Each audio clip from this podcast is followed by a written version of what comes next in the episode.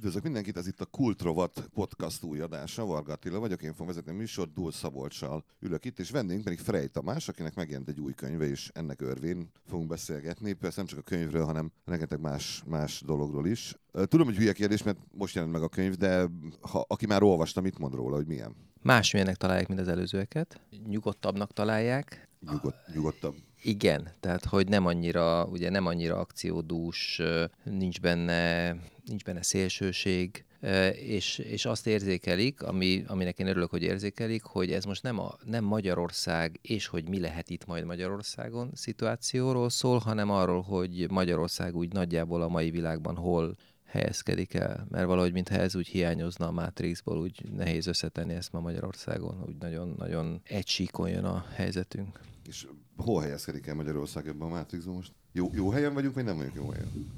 Én inkább az, olyan szempontból mondanám, hogy a Matrixban nem vagyunk olyan jelentős szereplők, mint amilyen jelentős szereplőknek tűnünk, vagy, vagy amilyen erősen pumpálódik a, a szerepünk a barát üzletársammal szoktam mondani, nagyon sok példát hozunk a kávéfrejen keresztül az üzletünkből, és hogy gyakorlatilag azért Magyarországot csak Európát nézzük, ugye európai GDP 1,2%-a, és akkor sokszor szoktunk arról beszélgetni, hogy hogy gondolkodnánk mi arról, hogy ha a kávéfrejen belül a sok franchise partner van, egy olyan franchise partner, aki egyébként az egész céghez 1,2%-os tesz hozzá a forgalmát tekintve, olyan hevesen ütné az asztalt, vétózna meg dolgokat, feküdne keresztbe, követelni, hogy neki mi jár, és úgy állandóan ezt, ezt, ezt, ezt, hogy mikor mondanánk azt, hogy sok. Hát mi már mondanánk mi már mondanánk egy picit, de ugyanakkor hát van egy ilyen aspektus. Aztán van egy olyan aspektus, hogy egyébként hát mindenki természetesen az 1,2%-os is annak az a célja, hogy az ő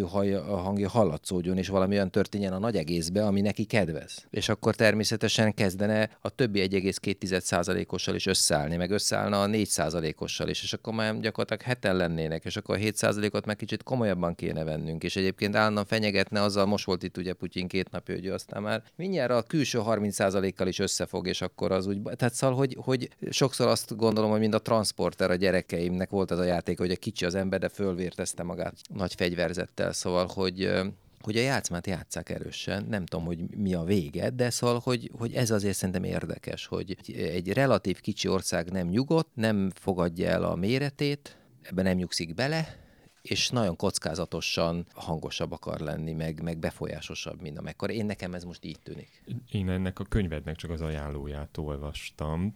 Pár szóban, ha elmondanád, hogy miről szól, mit, mit akarsz ezzel mondani. Igazából a regény, tehát nekem mindig, én azt szoktam mondani, hogy én az információ szórakoztatásban mozgok, tehát azt szeretném, hogy egy szórakoztató regény formájában jussunk hozzá egy kicsit komplexebb képhez, mint amit úgy az újságból kiolvasunk. Egyszerűen annak következtében itt van 600 oldal, tehát mélyebbre lehet egy picit menni. A fő téma az a, a népvándorlás, ez a modernkori népvándorlás, én ezt már így hívom, nem migráns válságnak. Hát szerintem az, hogy migráns válság, az egy kicsit azt sugalja az a szó, hogy hát ez úgy van, majd megoldódik, majd úgy rendbe lesz, úgy elmegy, szerintem ez nem megy el. Tehát ez egy, ez egy olyan súlyos, globális kérdés, olyan régóta izzik, az elején a regénynek egy márai idézet van. Én most nagyon szívesen olvasom, nagyon, nagyon rákattantam Márai naplóira, és egy 1961-es idézet van, amikor ő Amerikában élt, tehát én még nem is éltem, és akkor uh, ír a, arról, hogy micsoda biológiai bomba ez a túlnépesedés. Hogy ennek, ő, ő ezt a szót használja, biológiai bomba. Már akkor. Már akkor, 61-ben. És én amikor megszülettem, akkor a föld népessége a fele volt annak, amekkora most. Tehát ez valami exponenciálisan robbant, tehát jó szó rá a bomba. Teljesen uh, zaklatottan néz, hogy mi zajlik ott New Yorkban. Ő, ez a Bábel, ami a címadás, ez az emberi káosz Bábel, és őt írja, hogy már mint a kukacok a szemétvödörben mindenféle népek ott hemperegnek a New York zűrzavarában. Szóval, hogy ez erről szól, és hogy emögött tulajdonképpen milyen mozgatórugók vannak, már ebben a modernkori népvándorlás, mögött, hogy egyébként, amit mi látunk, nagyon leegyszerűsítve menekült hajó Líbiából jön Lampedusa felé, hogy a, a hajó tetején arcokat látunk, de mi, mi van ott még a hajó aljában, mi utazik még, e, tehát hogy milyen fegyverkereskedelem, illegális műkincskereskedelem, kábítószerkereskedelem, ki, kinek mi az érdeke, szóval egy picit ez, ez sejlik föl, hogy ez annyira komplexen, nagyon sok mindenkinek az érdek, ami történik, hogy az, az sem a drótkerítés nem fogja megállítani, sem pedig az a fajta ködös, számra teljesen rózsaszín állam, hogy ja, hát vigyük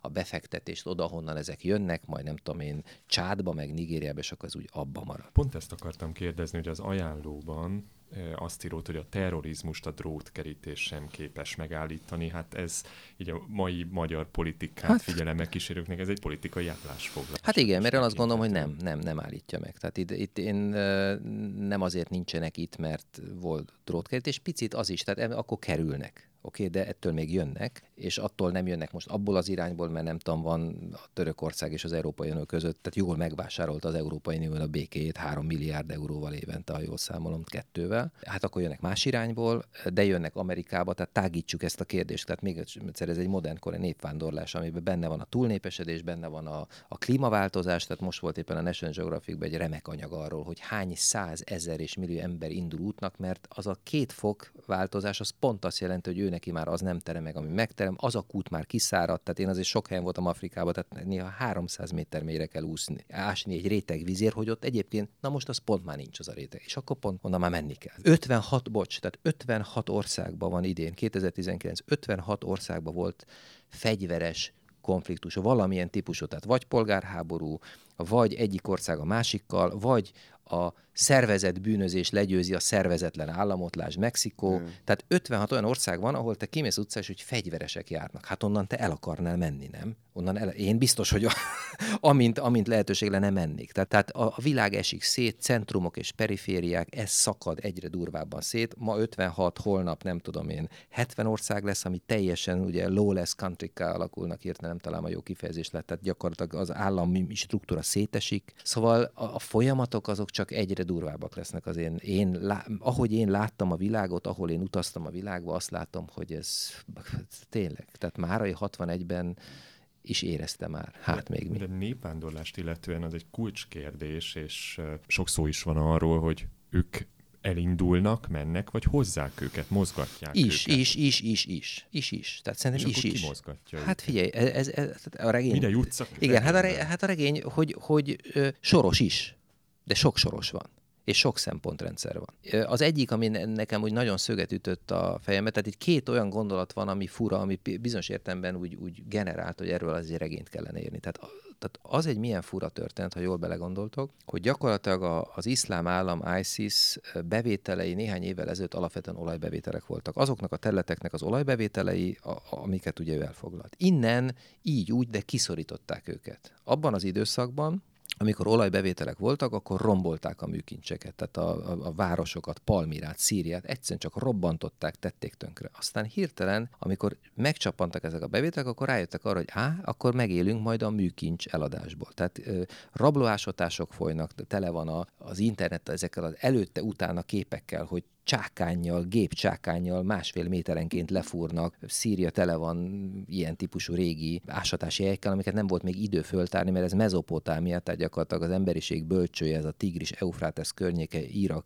Szíria, tehát ott, ott rettenetesen sok minden van még, és egyszerűen kirabolják a... Tehát abszolút nem tudományos ásatások zajlanak, tehát mindent tönkre tesznek, soha többet ki nem lehet onnan olvasni semmit, de csak Szíriában tavaly, 2018-ban az iszlám állam 2 milliárd dollár bevételhez jutott a műkincsek rabló ásatásából és a nyugati világnak hogy eladják. Tehát ugye Amerikában élnek New Yorkban emberek, én jártam ilyeneknek az otthonába, akik illegális műkincskereskedelem, mint hogy a kábítószer is illegális, megveszik, kiakasztják a falra, de jó, áttételesen ők finanszírozzák a terrorizmust. Hát hiszen most, ha ez nem lenne, akkor éppen most nem lenne miből toborozni a következő terroristát. Tehát szóval azért itt ez egy mekkora ellentmondás, hogy állsz New Yorkban, látod, konkrétan volt egy ilyen beszélgetésem egy ilyen igen érdekes amerikai emberrel, akinek a falán elképesztő dolgok voltak a Park Avenue-n, és onnan lefelé nézve láttad az új World Trade Center-t, és a falán lógnak azok a műkincsek, amik azoknak az embereknek kerültek a kezébe kontinuitásba, akik az előzőt fölrobbantották, és e- kellett egy ügyet építeni. Tehát valahogy azt mondtad, hogy hogy van ez? Másrészt meg ugye azt is tapasztalod, hogy tehát Eisenhowerig lehet visszamenni az ő híres beszéde,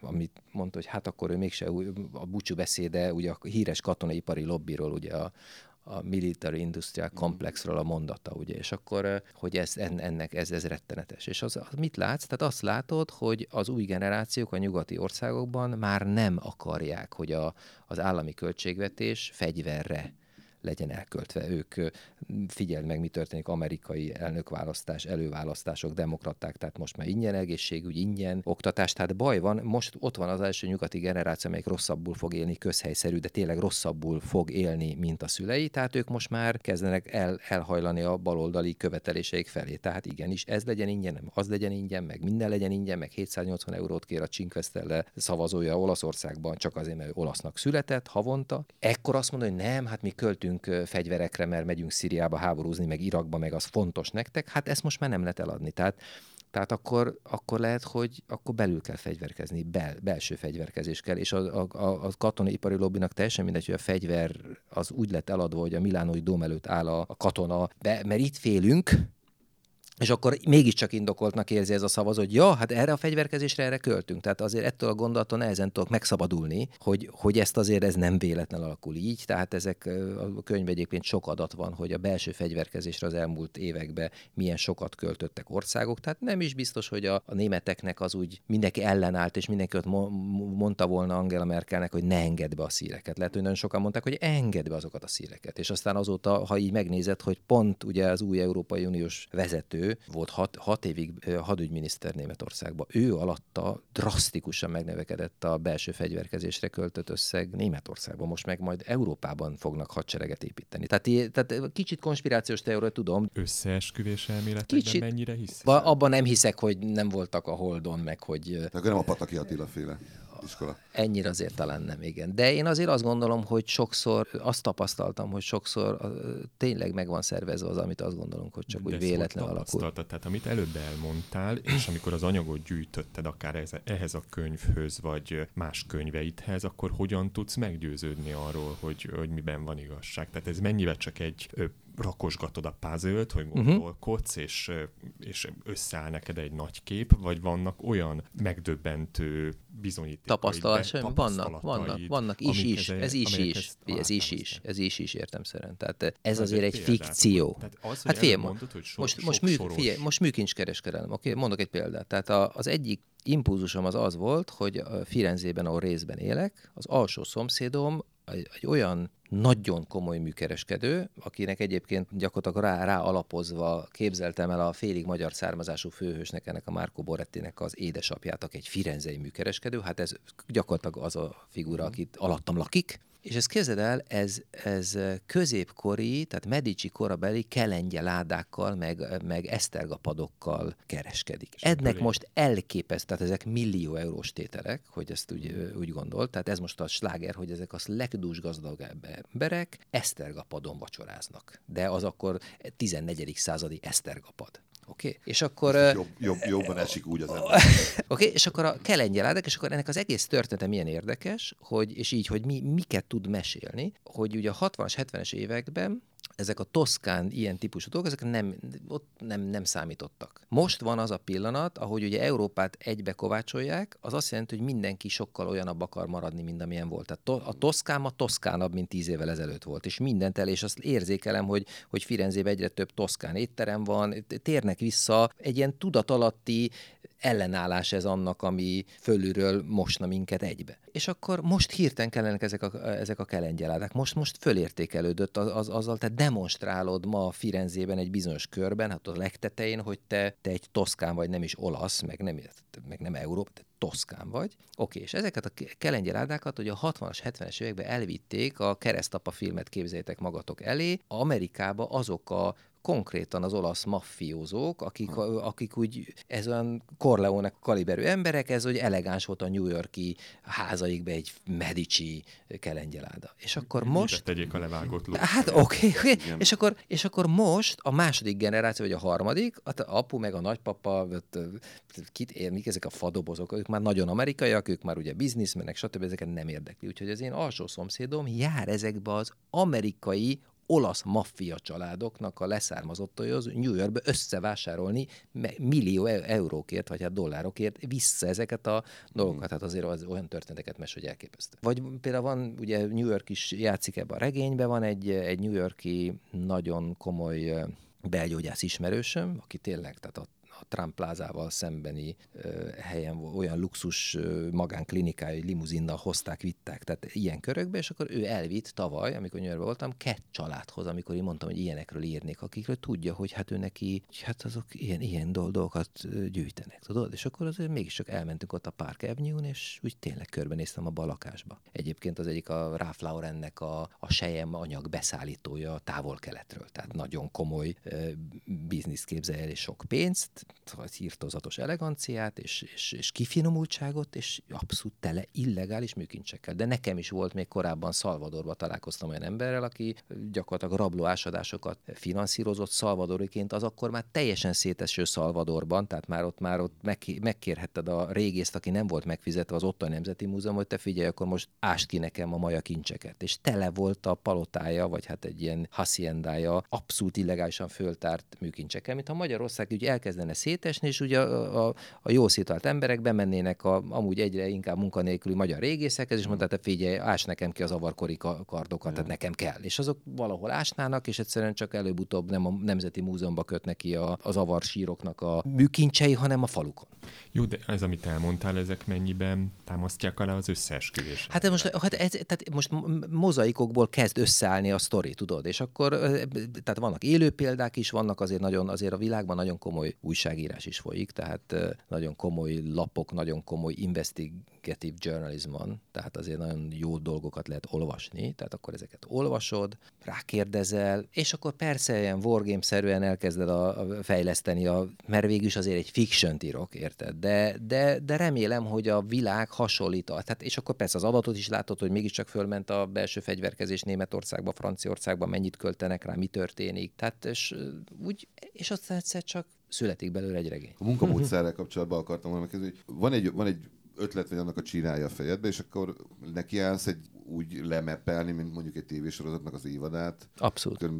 Történetszálakkal, kis papírokon, fent Abszolút. a falon, kis kártyákon Igen. mozgatod. Mennyi, mennyi, mennyi időt veszel ez egyébként? Egy a... évet általában. Egy év mire megvan a váz? Uh-huh. Körülbelül azt, a, a, a, ezt, ezt tapasztalom. Uh-huh. Most már az ötödik regény, tehát most már mondhatok egy ilyen számot. Tehát én egy évig úgy, mert utána meggondolod, meg átrendezed, tudod? És uh, ugye sok, uh, sok szempontrendszer szerint van a váz. Tehát uh, sok, a Matrixnek sok filtere van. Tehát egyszer van egy olyan filtere, hogy uh, egy picit akarom hozni a regényeimbe azt, ami régen a dosszé volt. Tehát én mindig azt mondtam, amikor a dosszét csináltam, hogy van egy nyakkendős Frey Tamás, egy ilyen dizsebkendős, meg van egy szafari ruhás. Tehát tudom, hogy a munkatársam ezt változtat, váltogattuk, hogyha volt egy forgatás, és nem tudom, New Yorkban, meg Londonban, tehát ilyen elegánsabb körülmények között játszódott, akkor utána jött egy ebola vírus. Mm. És akkor ott, tehát valahogy az image ez volt. Tehát a, a, regény is egy kicsit ilyen, tehát szerettem változtatni a zűrzavaros helyszínből, hirtelen beugrunk a metropolitán elegáns estéjébe, és akkor ez egy kicsit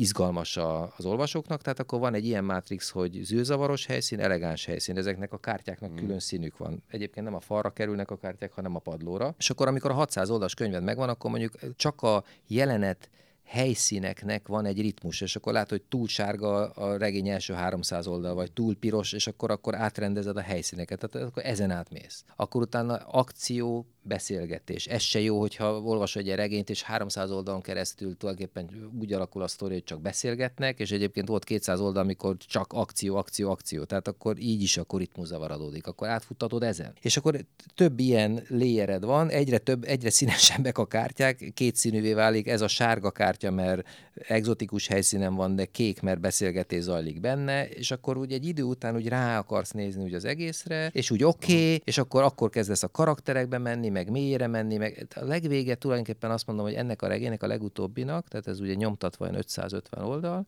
és ez, ez egy 70 oldalas mini regényed van, és akkor ez teljesen a Netflix sorozattán mondott, tehát hogy akkor jelenet pontosan megvan, tömörítve, az nekem 70 oldal volt a kompjúteremen, az 500 oldalas vagy 550 oldalas könyv. És akkor jön négy hónap, amikor írod jelentről, jelenetről, jelenetet, de már ott már nem nagyon variálsz, tehát hiszen adva van minden, ott már nem, tehát én nem nagyon szoktam azt érteni, amikor írok mondják, hogy hát elkezdtek önálló életet élni a főhőseim, meg mert, nálam már nem élnek önálló életet. És van napi penzum? Stephen Kingnek volt, uh-huh. van, van, egy ilyen mondás, hogy minden reggel felkel és ír, azt hiszem, hogy 20 oldalt, vagy, vagy 30 ot Figyelj, minden áldott nap. Igen, én ezt, én ezt érzékelem, én, én, én nem így mondanám, hanem engem, én nem, nem, tudok, nem tudom abba hagyni. Tehát valahogy annyira működik az agyad, amikor elkezdett írni, én hajtom, hajtom abban az értelemben, hogy arra rájöttem, hogy amikor, ha nagy szüneteket tartok, mert adódik az élet, vagy akkor öt napig leteszed, az nagy, nagy gikszert okoz, mert akkor újra kell olvasnod, hogy a ritmust újra felvedd. Tehát, tehát öt nap kiesés, tíz nap hátrányt okoz. Tehát nem szabad abba hagyni, tehát szombat, vas, nincs olyan, hogy hétvége, és akkor egyébként este van, és írtad, az agyadat nem tudod kikapcsolni, reggel ötkor fölébredek, akkor, akkor írnám tovább. De egy idő után, amikor mindig, ugye én, nekem van egy ritmusom, hogy visszaolvasom mindig az egy héttel ezelőttit, bocs, tehát azzal kezdem a napot, hogy visszaolvasom az előző nap írtat, és visszaolvasom teljesen szisztematikusan a pont egy héttel azelőtt írt, uh-huh. írta. Tehát, hogy akkor vagyok már elég távol ahhoz, hogy egy kicsit úgy szüsszemmel, és mi, ezzel elpepecselek egyébként egyből elmegy két-három óra csak az előzőeknek a, a, a, a simítgatásával, tudod? És milyen helyszínen írod, mert én úgy képzelem el, hogy Frey Tamás ül egy firenzei kávézóban. Nem, hát nem, csendbe írom, Firenzében, de, de most ezt a regényt alapvetően Firenzében írtam, de csendbe írom, tehát nem, az íróasztalnál írom. Tehát én ezt, ezt se értettem J.K. Rowling, hogy ő egy kávézóban írta Harry Potter könyveket. Tehát nekem csend, nyugalom. Egész, egész jó lett. Ja, igen, igen, igen tehát azért mondom, tehát, Lehet úgy is. Igen, ez valahogy, igen, érted. Tehát valahogy nekem, és nekem hát érted, ki vannak téve ezek a kártyák egyébként ah, újra. Tehát akkor kell, kell hely. Kell ez, tehát van egy ilyen, egy ilyen, ilyen szituációs helyszín, ahol regényt ír. És az, hogy több laki életet élsz, most ebbe például most tegyük föl, hogy, hogy akkor mindent át kell húzolni Nidzába, jó, papírdarabok, de akkor is. Igen, viszem magammal. És kettő mondjuk ott maradt, mert... Az baj, az baj, az, nagyon, az nagy baj lenne, igen, igen, igen. igen. Figyelj, hibáztam már sokszor, tehát volt, voltak ilyen fájó pillantok, szóval meg, meg, megtanultam a dupla-tripla bebiztosítást. Volt, hogy elszállt mondjuk anyag, és nem volt meg? Képzeld el, volt olyan, nem hiszed el. Volt egyszer egy olyan, hogy azt akkor egy másik helyszín volt, és nyitva volt az ablak, már szellőztettem, és benyitott a szobába a kisfiam, és a húzat szétvert az egészet. De az még, ilyen, az még olyan kezdeti állapotban, akkor megtanultam, hogy minden kártyának azon adok egy számot. Tehát mm. oldalszám. Akkor nem volt oldalszám, mert hát még rendezgettem. Az előbb említett regény szerkesztési elv az azért nagyon emlékeztet Dan Brown uh, szerkesztési mm-hmm. elvei, elveire, és olvastam is valahol valamilyen fórumon, vagy kommentben, hogy Frey Tamás a magyar Dan Brown, ezt vállalod? Egyébként példakép. Mit értünk Dan Brownon?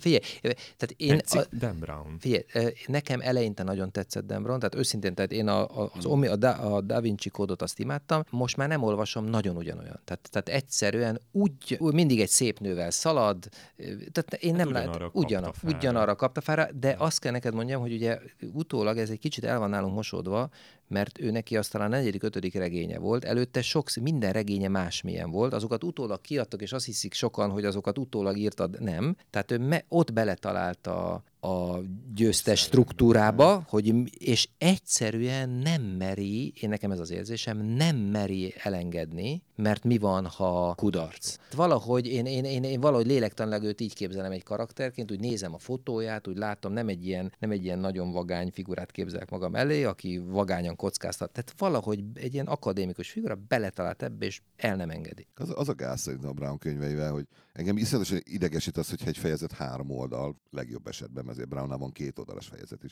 Én ettől megőrülök. Ez egy forgatókönyv effektíve, amit ő ír. Tehát az az van összerakva, jelenetenként. Így egyszerűbb átírni filmre. Igen, én tudom a magyarázat. A két-három oldalnak, ez, ez, ezre ugye én sok ilyen szakmai szájtot is olvasok, meg tényleg, tényleg azt gondolom, hogy nagyon a, a Netflix-et említetted, tehát ezek a sorozatok most nagyon meghatározzák, hogy hogyan kell akcióregényt írni, mert egyszerűen a prekoncepció az olvasóknak az, az már gyakorlatilag ahhoz viszonyít, annak a ritmusához, tempójához, azoknak a, a sztori struktúrájához. Tehát ha most így nagyon elkezdenénk szakmázni, akkor én most itt egyébként egy teljesen új struktúrával kísérletezek, de vissza fog térni a két-három oldalra. Egy teljesen újfajta struktúrával kísérletezek, ami a Fauda, nem tudom, láttátok a Fauda, a Fauda, nagyon, nagyon tetszett az a sorozat, az egy izraeli sorozat, egy közelkeleten játszik. A, a Fauda sorozatnak volt egy nagyon érdekes struktúrája, hogy nem csak flashbackek vannak, tehát nem csak visszafelé, hanem az időben előre is ugrasz. És ahogy, ahogy haladunk a sztoriba, mindig előre-előre, akkor ugye először nem érted, hogy mit látsz a jövőből, de ott van a hatalmas kérdőjel, és ezt, ezt tartja fönn az érdeklődéset, akarod érteni, és mindig egyre többet csöpögtetsz a jövőből, és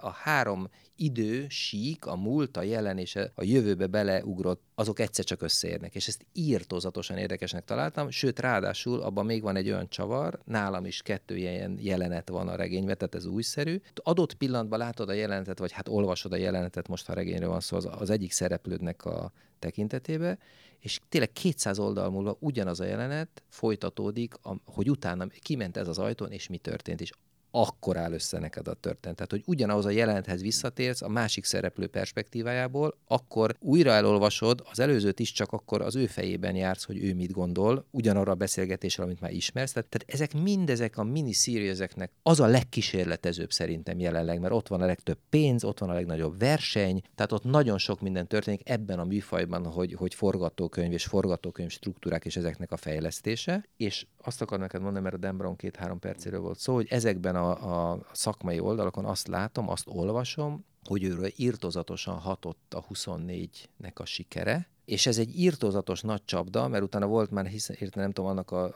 talán, talán a jelkép az volt a regény, amit 6 órára volt besűrítve, tehát gyakorlatilag akkor túl akarta lőni még a 24-nek mhm. is a, a még sűrűbbre, ami nagyon bonyolult műfaj, mert akkor hat óra alatt nem történik karakterfejlődés. Tehát ami megint, megint hat az egysíkuság felé, vagy löki, tehát hogy, hogy, hogy akik őt komolyan elemzik, tehát ez egy, bárcsak én lennék Dan Brown, tehát de, szóval, hogy, hogy már mint most a eladott példányszámok is minden tekintetében, tehát egy kicsit fura, hogy itt most ez nem bírálat, csak, csak próbálom megérteni, mi történt, és akkor ott őrán nagyon erősen hatott az, az, hogy szaggatva olvas a nyugati ember. Tehát, hogy, hogy, hogy e, a metrón két megálló között, New Yorkba a tömegközlekedésen, tehát, hogy olyan szűk az idősáv, hogy 5-10 percenként, és akkor erről felméréseket készítenek. Tehát képzeld, hogy úgy, nagyon sokan úgy olvasnak ilyen regényeket, hogy 5-10 perces sávokba olvassa másfél hónapig. És akkor ő lement a két-három oldalra, mert azt olvasod el 10 perc alatt. Mert vissza fogunk térni oda, onnan az egész elindult. rájöttem, hogy téged ez azért idegesít, mert itt a metrópótlón egy megálló megálló, az nem egy-két perc. Most, de tehát ezt, hogy az ember szaggatottan olvas meg egyszerre csak mit 10 perc, akkor tulajdonképpen visszatérhetnénk a, a, a ponyváknak a, a, az elő, tehát a, a, a, a gyökerekig, uh-huh. amikor ugyebár folytatásokban jelent meg úgy ja. Hetente Igen. vagy naponta ja. az újságban. Lehet, hogy ez lesz a jövője az ennek a legtűrírásnak, a jó ég tudja. Azért te sem panaszkodhatsz az eladott példány számra. Tehát ez 250 ezer példány volt az első kettő, igaz? A, a négynek mindegyiknek olyan durván ez 150 ezer az át, 140-150 ezerbe megy el. 150 ezer az, az jó. Hát az magas, igen. Az nagyon magas. Na most az én számból ez most furán hangzana. De, de hát tényleg hát nem, az magas. Tehát ez most, hogyha van erre, van erre több, mint, több mint Dan Brown Magyarországon. Tehát, oké, okay, tehát egyébként két ország van, amennyire most ezt a kiadótól tudom, tehát két ország van, ahol a helyi, a helyi szerző megverte Dan Brown-t. Mi és? Nem tudom, nem akarom bebevülni neked, tehát két ország volt, tehát kettő ilyen ország volt, mert az agrár... Lehet Kína. Oké, okay, tehát hogy az agrárbárok az legutóbb együtt jött ki Dembraonnal, tehát tényleg egy hét különbség volt, és akkor, és akkor tehát erre nagyon büszkék voltunk. Hát, jó, csak Dembraun nem jó, tehát most... Hát okay. jó, de hát mégis ő a bestseller szerző. Ezt, ezt aláírom, hogy... hogy, hogy, hogy Dan Brown akar majd Frey Tamás lenni. Hát azt nem fog előfordulni. Majd egyszer mondjuk csinálunk Dan Brown egy podcastot is. Hát ad találtam egy kilenc évvel ezelőtti nyilatkozatodat a regényírásról. Azt Igen. mondtad, hogy a regényírás és a tévéműsor készítés között jelentős különbség nincs is. Ezt fenntartod azok után is, hogy most már több regényt írtál? Bizonyos tekintetben tényleg nincs. Tehát nem tudom, hogy a mondat hogy folytatódott, vagy melyik eleméről szól, de szerintem én soka, sok, sokszor úgy látom, hogy amit én csinálok, az, ha most az egész karrieremet nézném, akkor egyre hosszabb az az idő, amennyi amiről azt gondolom, hogy képes vagyok fenntartani az érdeklődést. Tehát ha elkezd, ha visszamegyünk az én szakmám elejére, akkor másfél perces híradó tudósítás. És akkor, amikor azt mondták, hogy Frejtánás ezt már megcsinálja jól, és nem kapcsolnak el, akkor rábízzuk az objektív az 5 percet meg. És amikor elkezdtem dossziézni, először 30 perc volt, nem mertem volna egy órát csinálni, mert akkor van a két reklámblokk van, vagy három, és elkapcsolnak, nem jönnek vissza. Eleinte nem engedtem, hogy reklámblokk legyen a dossziéba. Akkor utána, amikor már bíztam magam, akkor legyen egy, akkor lett egy órás, akkor lett kettő, három, négy. És igazából... És alig volt hova kapcsolni. Igen, hát a végén azért már ott volt, de ezzel csak azt akarom mondani, hogy, hogy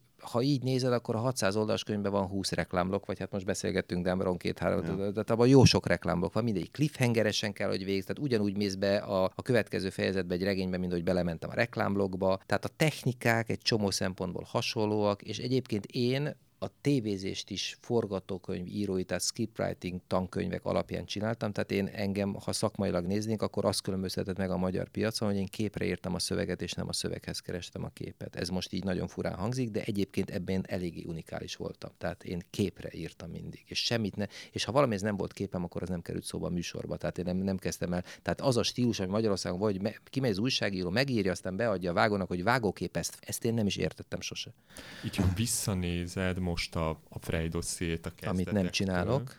De, de egyáltalán nem is föl. nézted vissza. Én nekem nincsenek is meg az adásaim. De az utolsó hat év megvan, mert az egyik munkatársam azt mondta, hogy ez nonsens Tamás, hogy nincs meg, és elkezdte kiírni DVD-be, és, és eltette, és amikor befejeztük a dossziét, akkor egy pakba tökéletes volt, így egy pakba adta itt az elmúlt hat év, ez ott a DVD-be megvan a fiókomba. Tehát egyszer-egyszer ránézek YouTube-on, nem tudom, látom teljesen véletlenszerűen egy-egy adást, és akkor ránézek, de tényleg nem akkor, hogyha gondolatba visszatekintesz rá, uh-huh. akkor mostani szakmai tudásod, ízlésed alapján vállalhatónak tartod, mert ért azért téged az a vált, hogy egy ilyen külpolitikai bulvárt. Hát figyelj, egy, egy, egy, sok vetülete van ennek. Azt gondolom, hogy én ugye Amerikában tanultam alapvetően tévézni, és nekem egy nagy példaképpen volt Ted Kappel, nem tudom, ő neve mondta valamit, és ő mindig mondta, hogy hát 30 évesen lehet az ember jó, de az, az akkor oké, okay, hogyha 40 évesen jobb, mint 30 évesen, és 50 évesen jobb, mint 40 évesen. Tehát remélem, remélem, hogyha megnézném, akkor azt gondolnám, hogy ma jobbat csinálnék a mai agyammal, világlátásommal, tudásommal. Remélném, hogy nem érezném nagyon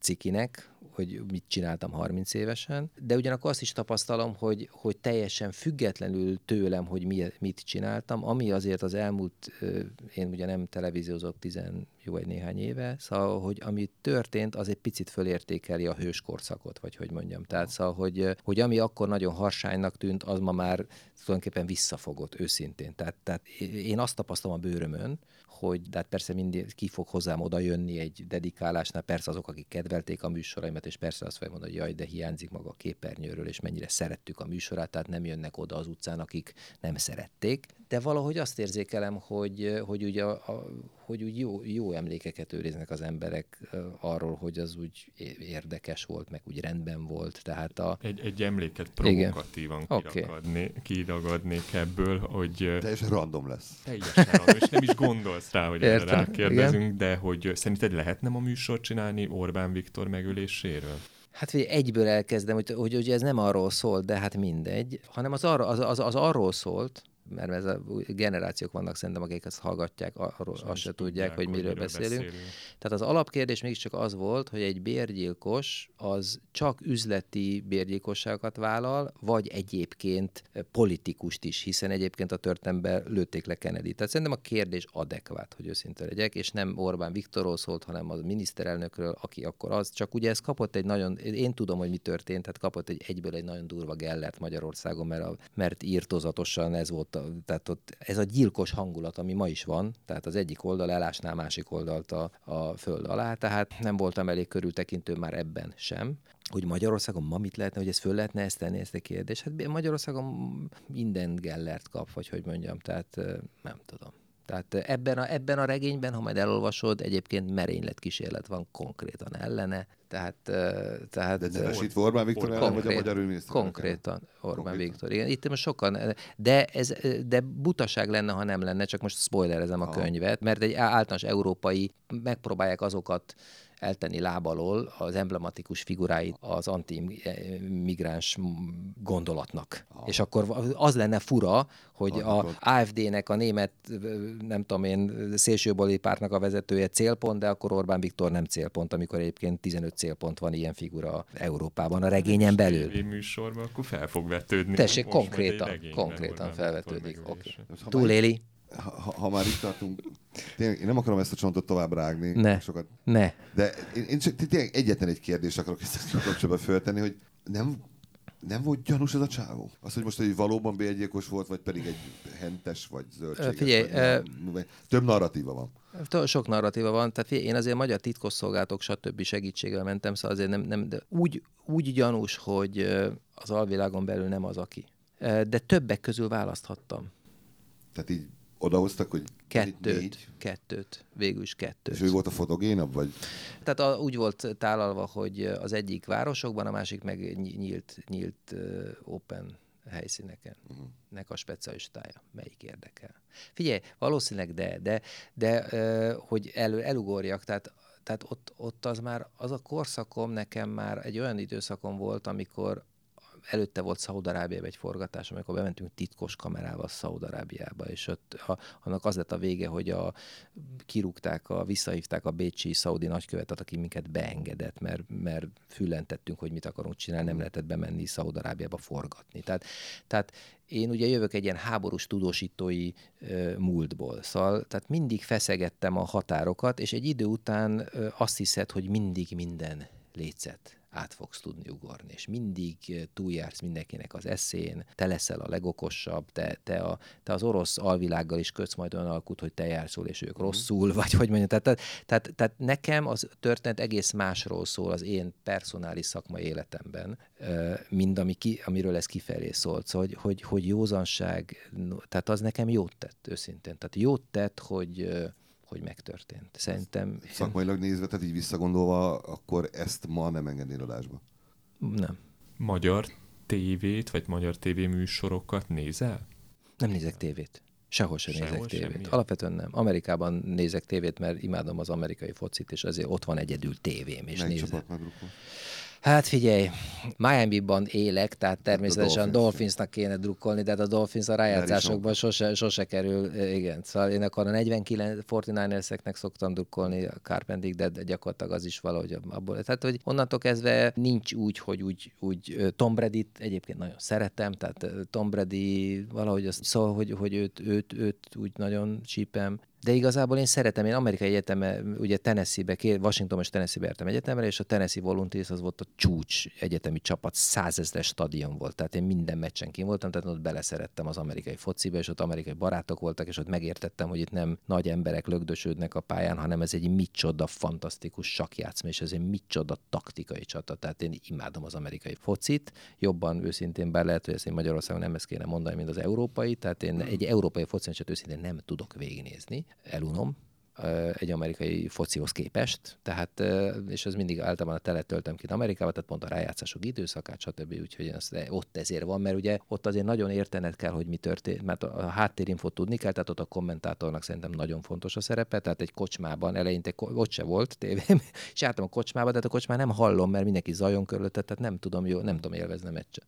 Sokan itthon meg azt nem bírják, hogy egy 60 percnyi játékidőt három órán keresztül hát, Írt, Figyelj, meg előtte a, a felvezetés, a tényleg. Igen, ez egész, igen. De hozzátesz, igen, persze. De hozzáteszem, ha kimész a meccsre, az is fantasztikus. Tehát, a, tehát az, az, az, a kultúra, ami ott van, a család, ahogy az apukák már kim vannak három órával a meccs előtt, abba a parkoló részben, ahol grilleznek és dobálják a gyerekkel a labdát. Tehát, tehát egyszerűen az, ami az amerikai focit körveszi Amerikában, az, az, az csak csodálni lehet. Egyetemen, egyetemen még durvább, amikor tényleg mindenki Persze. Mindenki a, a, a mezben van, vagy a pulóverben. Igen. Én igen. voltam. Uh-huh uh, Hawkeyes meccseken, nem egyen, és, és az, hogy mindenki sárga-feketébe, és, és, és elképesztő. Na, nagyon, komolyan. Tehát ez nekem, én ezt nagyon imádom, hogy ez nekem benne került az életemben, tehát tényleg. Tamás mondtad, hogy tévét nem nézel, újságot olvasol? Azt persze, persze. Hát figyelj, én, én uh, alapvetően La Stampát olvasok most, de változtatni szoktam, tudod, az újságokat. Tehát van az világban néhány nagyon komoly újság. Tehát miközben a, a regényírás is ilyen lett, hogy igazságtalan a pálya. Mert mi történik? Kindle, toplista, Tehát miközben egyébként egyre többen írnak regényt, egyre kevesebbet olvasnak írtozatosan, mert körülbelül háromszor lapozol a Kindle-en, tehát aki ott van, azt olvasod, és az így begenerálja, tehát kijön az új Grisem regény, Harosz hajó, azonnal worldwide bestseller. És, és gyakorlatilag az, az a szám, hogy egyre kevesebb író produkálja az éves forgalom egyre nagyobb százalékát. Tehát Dan Brownról beszéltünk, Dan Brown az pozitívba vagy negatívba tudja fordítani az egész amerikai könyvpiacot. Hogy az ő könyvét szeretik vagy nem szeretik. Volt ilyen év, amikor, amikor rajta múlott a plusz-minusz 2 százalék, mert ez egy ennyire penge piac. Tehát, tehát ezzel csak azt akarom mondani, hogy ugyanez történik más fronton is, vagy hogy mondjam neked, hogy ennyire, ennyire cizellált mi volt a kérdés, bocs, hogy a... Az a... újság volt. Igen, az újságban. Egyre kevesebb újság van, amit olvasnak, de azok viszont fantasztikusak. Tehát a Last Tampa-nak 220 külföldi tudósítója van, és 80 utazó tudósítója. Tehát minden ott vannak. Tehát ott, ott az olyan újságírás folyik, és akkor van a Neue Zürcher Zeitung, és el tudod mondani, én ezeket, hogy három-négy havonta váltam. Tudod, hogy a Kindle-en mit olvasok? Olvasok néhány nyelven, és akkor, tehát én újságolvasó ember vagyok. Magyarul olvasol? Nem.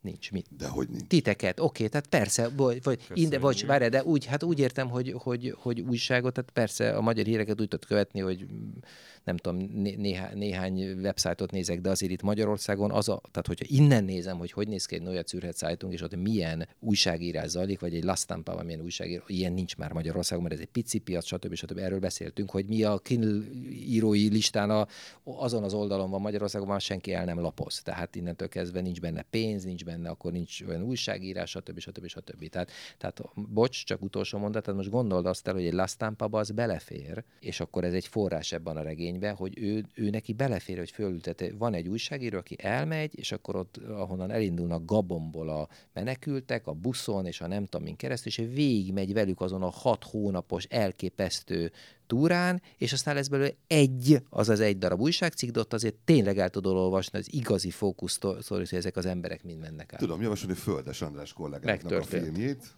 Értem, oké. Okay. Mert ő, ő kim volt Nigerben. Na hát ilyesmi. És ő is megcsinálta ugyanezt, és el, felült a, a teherautóra, és ott volt, és találkozott az embercsempészekkel is. Hát ez, ezt így kell csinálni. Őszintén úgy meglepődtem, bevallom nektek őszintén, most én bejöttem hozzátok, és kérdeztem, és mondjátok, hogy száz újságíró van. Tehát ez, azért az kegyetlen jól hangzik, őszintén. Tehát azért, ja, tehát abból lehet újságot írni száz, száz ember már hát. Igyekszünk is rajta. Hát mi, ja. Azért értem előbb egyébként az újságírásra, mert egy 2015-ös interjúban találtam tőled egy, egy nyilatkozatot, ahol a magyar és mindenféle újságírás kapcsolatos hiányérzetedről azt mondtad, hogy, hogy nagyjából sejtem, mit kell majd megírniuk az újságíróknak fél év múlva, vagyis itt arra céloztál, hogy azt a fajta összetett gondolkodást hiányolod, hogy, hogy összerakják az újságírók is a különböző mozaikokat. Uh-huh. De hát azért, ha, ha már ez így elmondtad, akkor úgy fél év múlva mit, miről, miről kell majd írnunk, vagy miről lesz szó, akár Ma? itt Magyarországon. Ha, oké, hát figyelj, szerintem a, a, már most már túllépek a, a regény tematikája, mert most már az agyam már más felé jár.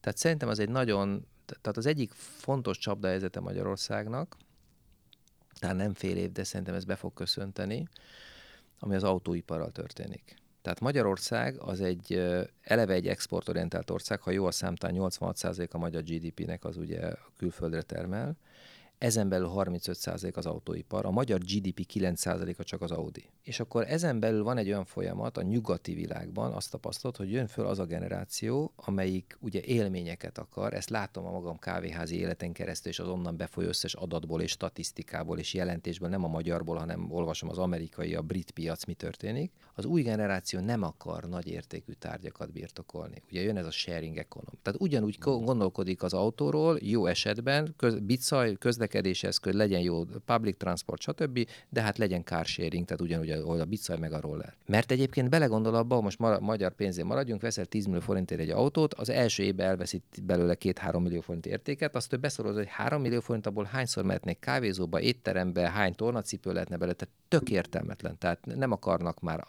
elkezdeni morgidzsolni házakat, lakásokat, ezek a, ezekről lemond, és ahogy nő és jön ez az új generáció, ezek, ez nem lesz. Tehát az autóiparnak kitett Magyarország, tehát nem véletlen a német gazdaság van úgy most megzuhanva Európában, a többi nem annyira, mármint az erősek közül, most ne Olaszországról beszélünk, ez egy más összefüggés, de Tehát gyakorlatilag mi egy olyan iparágra vagyunk ráfűződve, nagyon-nagyon Magyarország, aminek nem nagyon van jövője. Tehát, tehát ha úgy el, el, elnézegetjük, hogy mi az a néhány húzó iparág ebből a fajta trendből következő, hogy, hogy, hogy a följövő generációk mit akarnak, akkor azoknak az országoknak van szerencsék, ahol, ahol az élelmiszeripar és ennek minden összefüggése, tehát Olaszország jó helyen van, tehát ami a kulinaritás, a hospitality ezzel összefüggő dolgok, akkor írtó jó, ahol ami minden design, fashion, ruha, kül, tehát ugye ez a fajta fogyasztás, akkor a hosszú élet, mert ugye egyre hosszabb életűek vagyunk, tehát a gyógyszeripar, ilyen típusú, és az IT. Ez a négy, amire azt mondják, hogy ha e- ezek között kéne landolni egy országnak, valahogy ezekbe akkor van némileg húzása. Na most az autóipar, tehát van Magyarországon még lehetőség, de, de az autóipari kitettségünk, hogy ilyen nagyon csúnya szót használják, ez szerintem túl nagy, tehát ez szerintem, ez, ez, ez galibákat fog okozni. Ugye a politikai közbeszédben ez úgy jelenik meg, hogy egy összeszerelő üzemország vagyunk, és akkor azt mondod, hogy előbb-utóbb nem lesz mit összeszerelni. Igen, és, és akkor tovább megyek, ugye, amit most elemezek, nagyon érdekes volt, hétvégi cikk, tavaly, vagy múlt hétvégi cikk az Economistban, ez az úgynevezett middle income trap. Tehát a, és konkrétan a Visegrádi négyekről szólt, hogy micsoda remek volt az elmúlt 15 évünk, na most a következő nem ilyen lesz. Tehát a, a 101 ország volt a második világháború óta, amelyik ebből a low income-ból, tehát a, hogy összeszerelőzem, olcsó munkaerő, stb. elindul fölfelé, ezt én megélem megint csak a kávéfrejbe, hogy most már éppen olyan magasak a fizetések, tehát minden emelkedik, tehát elindulsz fölfelé, és föl tudsz, el, eljutsz erre a middle income-ra, amikor már nem, amikor közepes ugye a jövedelem, már azért nem annyira olcsó munkaerő, tehát az Audi gyár, most erről volt szó, 9%-a a magyar GDP-nek 18%-kal overnight meg kell emelni a fizetéseket, mert elment, mert nincs munkaerő, ha nem emeli 18%-kal. Ott azért az Audi tulajdonos már mélyen gondolkodik, hogy biztos, hogy jó helyen van-e az üzem és nagyon nagy ez a világ, tehát lehet mozdítani a low, low wage országok felé értemszerűen. Tehát most a middle income már nem is annyira éri ez meg. Itt van az a pillanat, hogy a belső fogyasztó erőnek kéne tovább pörgetni fölfelé,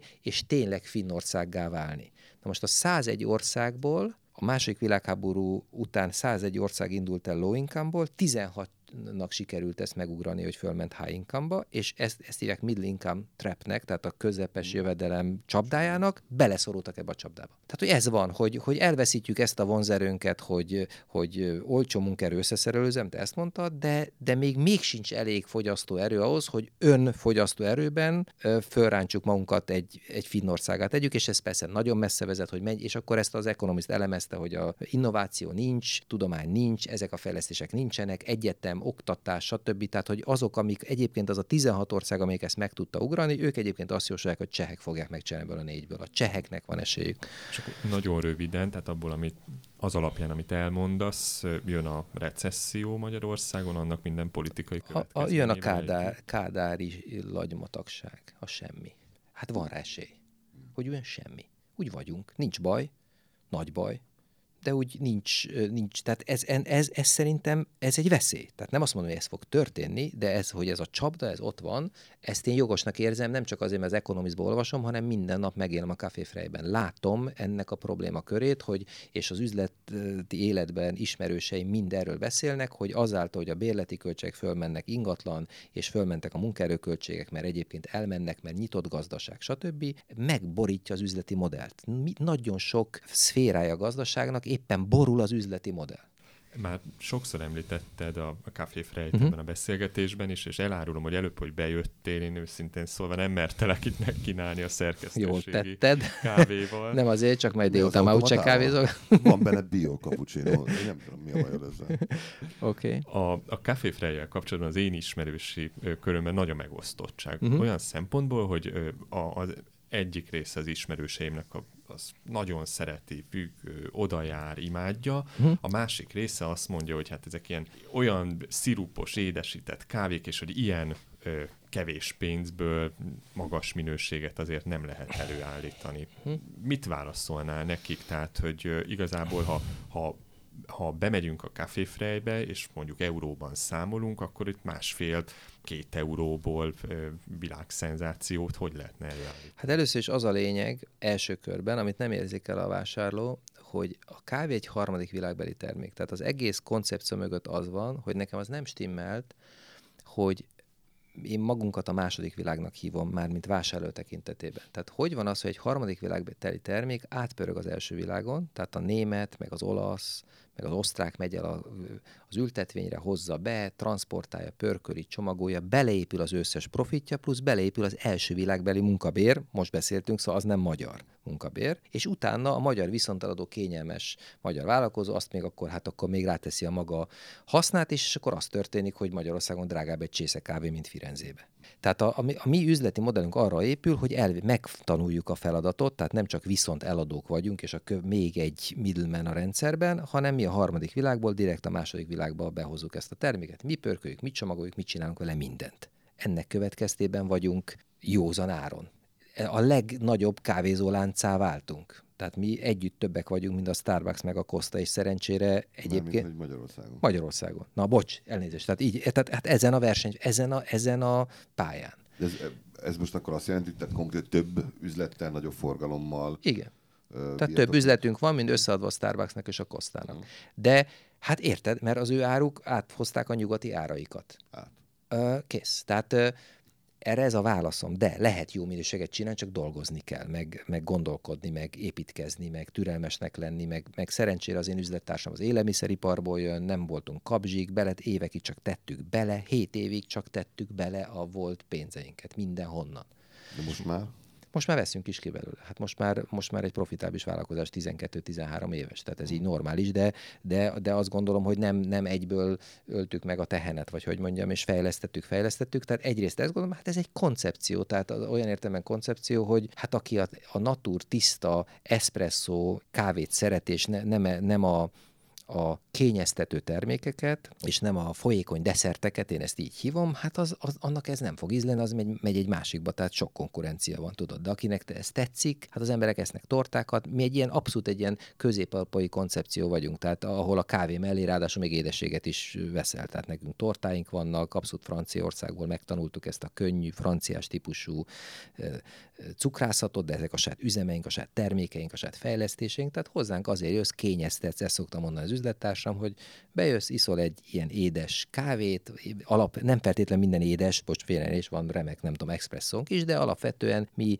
mi szórakoztató, izgalmas, komplex ízű kávékat adunk, és tortákat adunk mellé. Egyre több kávézód van, nem tudom szám szerint mennyi az ország. Hát Magyarországon most már 50 fölött. Találsz meg, ennyi megfelelő munkaerőt, ennyi megfelelő baris? Nehéz ügy ez, tehát ez nehéz ügy. Találunk, bonyolult koncepció vagyunk, van fluktuáció, kisebb, mint a konkurencián, de van, tehát az egy nehéz pálya, és ná- nálunk ugye nem egy megnyomod a gombot, és kijön a kávé, tehát mi nekünk hosszú saját barista iskolánk van, be kell tanítani az embereket, hosszasan tanulnak, sokan elijednek, hogy nagyon komplikált, és igazából ez pont egy olyan fajta szakma, hogy holnap után elmehetsz, és a világ ellenkező felén is művelheted. Tehát a törtem tanár nem tud elmenni Magyarországról, a barista, a vendéglátás el tud, tehát, tehát most tényleg őszintén lassan összeér a, tehát a nizai kávézókban már alig kell többet fizetni a Franciaországban a baristának, mint Budapesten. Hol van a kávézónizában? a Negresco mögött. Tehát, az, tehát olyan, olyan helyen van, hogy Párizsban is nem tudom, mint talán az Eiffel torony azt mondta, hát Eiffel torony lábán, hát nem kell az utca házszámot mondani. Tehát Nizzában pont olyan helyen, hogy nem kell mondanom az utca házszámot, a Negresco há- hátsó sarkánál. Tehát jó helyen van. Egy utcára a tengerparton. Ö, amikor mondjuk, mit tudom én, miami vagy, felkelsz reggel, és csinálsz kávét, akkor milyen kávét csinálsz magadnak? Miami-ban, eh, Miami-ban hi, én, Nem hi- nem, nem, nem, a Starbucksban nem, bocs, de nem azért, de nem, hát az nem. De egyébként eh, Blue Bottle-be elmegyek, Mhm. tehát eh, igen, de én Miami-ban mindenhol másféle kávét iszok, én ott japán hideg csepegtetett kávét csinálok, tehát ugye este elkezdem, és reggelre van kész, tehát lecsepeg, 6-7 órát csepegtettem. Én nagyon szeretem ezt a, a cold brew típusú uh-huh. csepegtetett kávét, és mivel ott, ott nagyon, nagyon van kettő-három olyan hely, ahol, ahol nagyon fantasztikus cold brew számára jól pörkölt kávék vannak, na, imádom, hogy ott ezt... nincs is sehol. Nincs. Kotyo, tehát figyelj, de vészesetre van Firenzében, de a kotyogós, az, az, a- abból az a bialetti van, tehát aminek van a szelepe, és kiengedi korábban, tehát nem hagyja, hogy fölforjon a víz, mert a fölfort víz az megégeti a kávédat. Ugye a kávé az 92 fok fölött megég. Beher, Beher, Beher nagyon jó. Van egy kollégánk, aki elképesztő kávé hát nem is tudom. Őrült. Őrült, igen, és biztos nagyon jókat. De, de én, én most a legnehezebb kérdést Na, tessék. felteszem. Kedvenc kávéd most Nincs ilyen. De most aktuálisan mi az, Figyelj, amit most- így szeretsz? Hát figyelj, figyelj, ugye erre azt szoktam mondani, van egy, re- re- na, nagyon büszke vagyok rá egyébként, itt a reklámhelye, hogy nekünk dolgozik, nekünk is Márkó Cremonéze, aki a, az egyik legmenőbb, ismertebb a világban pörkölőmester, egy olasz, oké, okay, tehát ő, én azt szoktam mondani, a Federerje a kávézásnak, de tényleg, tehát Nespresso-nak dolgozik, és a Lavazzának, ez egy nagyon komoly ember, a bírója, a barista világbajnokságnak, stb. És ő szokta azt mondani, hogy Tamás, hát mi a leg, ami ízlik? Az a világ legjobb kávé, ami neked ízlik. És ugye az, a, a, kávé az tényleg olyan, hogy időszak, évszak, hideg, meleg, hol vagy. Tehát ez, ahogy a vörösbort, ha mondjuk vörösbor ke- kedve, hogy akkor se ugyanazt a bort iszod. Az, ugye. Én most például hoztunk be kopiluvákot, én ugye otthon magamnak pörkölöm a kávét, tehát itt Budapesten frissen pörkölök, van egy rendes kávéházi kávégépen, fél óra még fölfűt, és most éppen egy kiló kopiluvákkal játszom, és van egy kávérajongó barátom, akit mindig fölhívok, hogy na most kóstold meg, és akkor hát különböző tudod a pörkölés, állítgatod a időket, hőfokokat, stb. különböző pörkölési profilokat állít, és most éppen nagyon beletaláltam, úgyhogy most annyira jót pörköltem, nem tudom, két nappal ezelőtt, hogy most, most egy kopiluvák kicsit olyan azt mondanám nektek, hogy észak, észak-olasz, tehát már, a, már egy kicsit keseredik, tehát nem az új hullámos típusú pörkölés, de hát most itt elkezdhetnénk szakmázni, hogy a Maillard stá- stádium mennyi benne, de szóval kicsit citrusos, kicsit édeskés, kicsit keserny, és egy remek kávé De belőle. egy, egy kérdésem, mint a kávéról kapcsolatban, de csak lenne, hogy ö, 12 éve megy a... az Kávéfre, igen. Most mit tudom, hogyha vissz- visszamegyünk, a 20 évvel ezelőtti Frey Tamás mit tudott a kávépörkölésről? A 20 évvel ezelőtti Frejtanás kávérajongó volt, már, tehát ez valahogy nekem így beakadt még a kolumbiai kábítószer háborúban mentem először föl haciendákra. Tehát ott üldözték Pablo Escobart, és akkor zűrzavaró medeimbe, és ott, ott fölkeveredtem medeim mellett kávéültetvényre, és az úgy nagyon rabul ejtett a helyszín, meg az egész, ami ott történik. Tehát, hogy az ember beleszeret a borászatba, mit tudom én, valahogy én beleszerettem ebbe. A... És akkor már teljesen flugos futam lett belőle, tehát néha én kávéültetvényen nyaraltam, és bárhol jártam a világon, amikor forgattunk, akkor elmentem Etiópiától kezdve bárhova a zöld kávépiacra, és akkor hordtam haza, és már én réges-régen, tehát talán már 20 évvel ezelőtt az volt, hogy én magamnak pörgtem otthon a kávét, és jártam már kávégép üzemekbe, és akkor barátaim voltak az Elektránál, meg itt, meg ott, és vizitáltam őket, és aztán egy nagyon jó barátom, aki az élelmiszer iparból jön, aki konkrétan jó barátom. Ezen persze mindig vitatkozunk, hogy ő vett engem rá, vagy én őt, de én úgy emlékszem, hogy ő ugye a konyhában Langár Tamásnak hívják, és őt ültünk konyhába, és mondta, hogy Tamás, hát figyelj, valószínűleg nincs Magyarországon ember, aki ennyi kávéültetvényen járt, hát akkor még végképp nem volt, aki ennyi kávégépgyárba járt, aki ennyire imádja ezt, és mindig mondod, hogy a szenvedélyből kell üzletet csinálni, csináljunk belőle üzletet.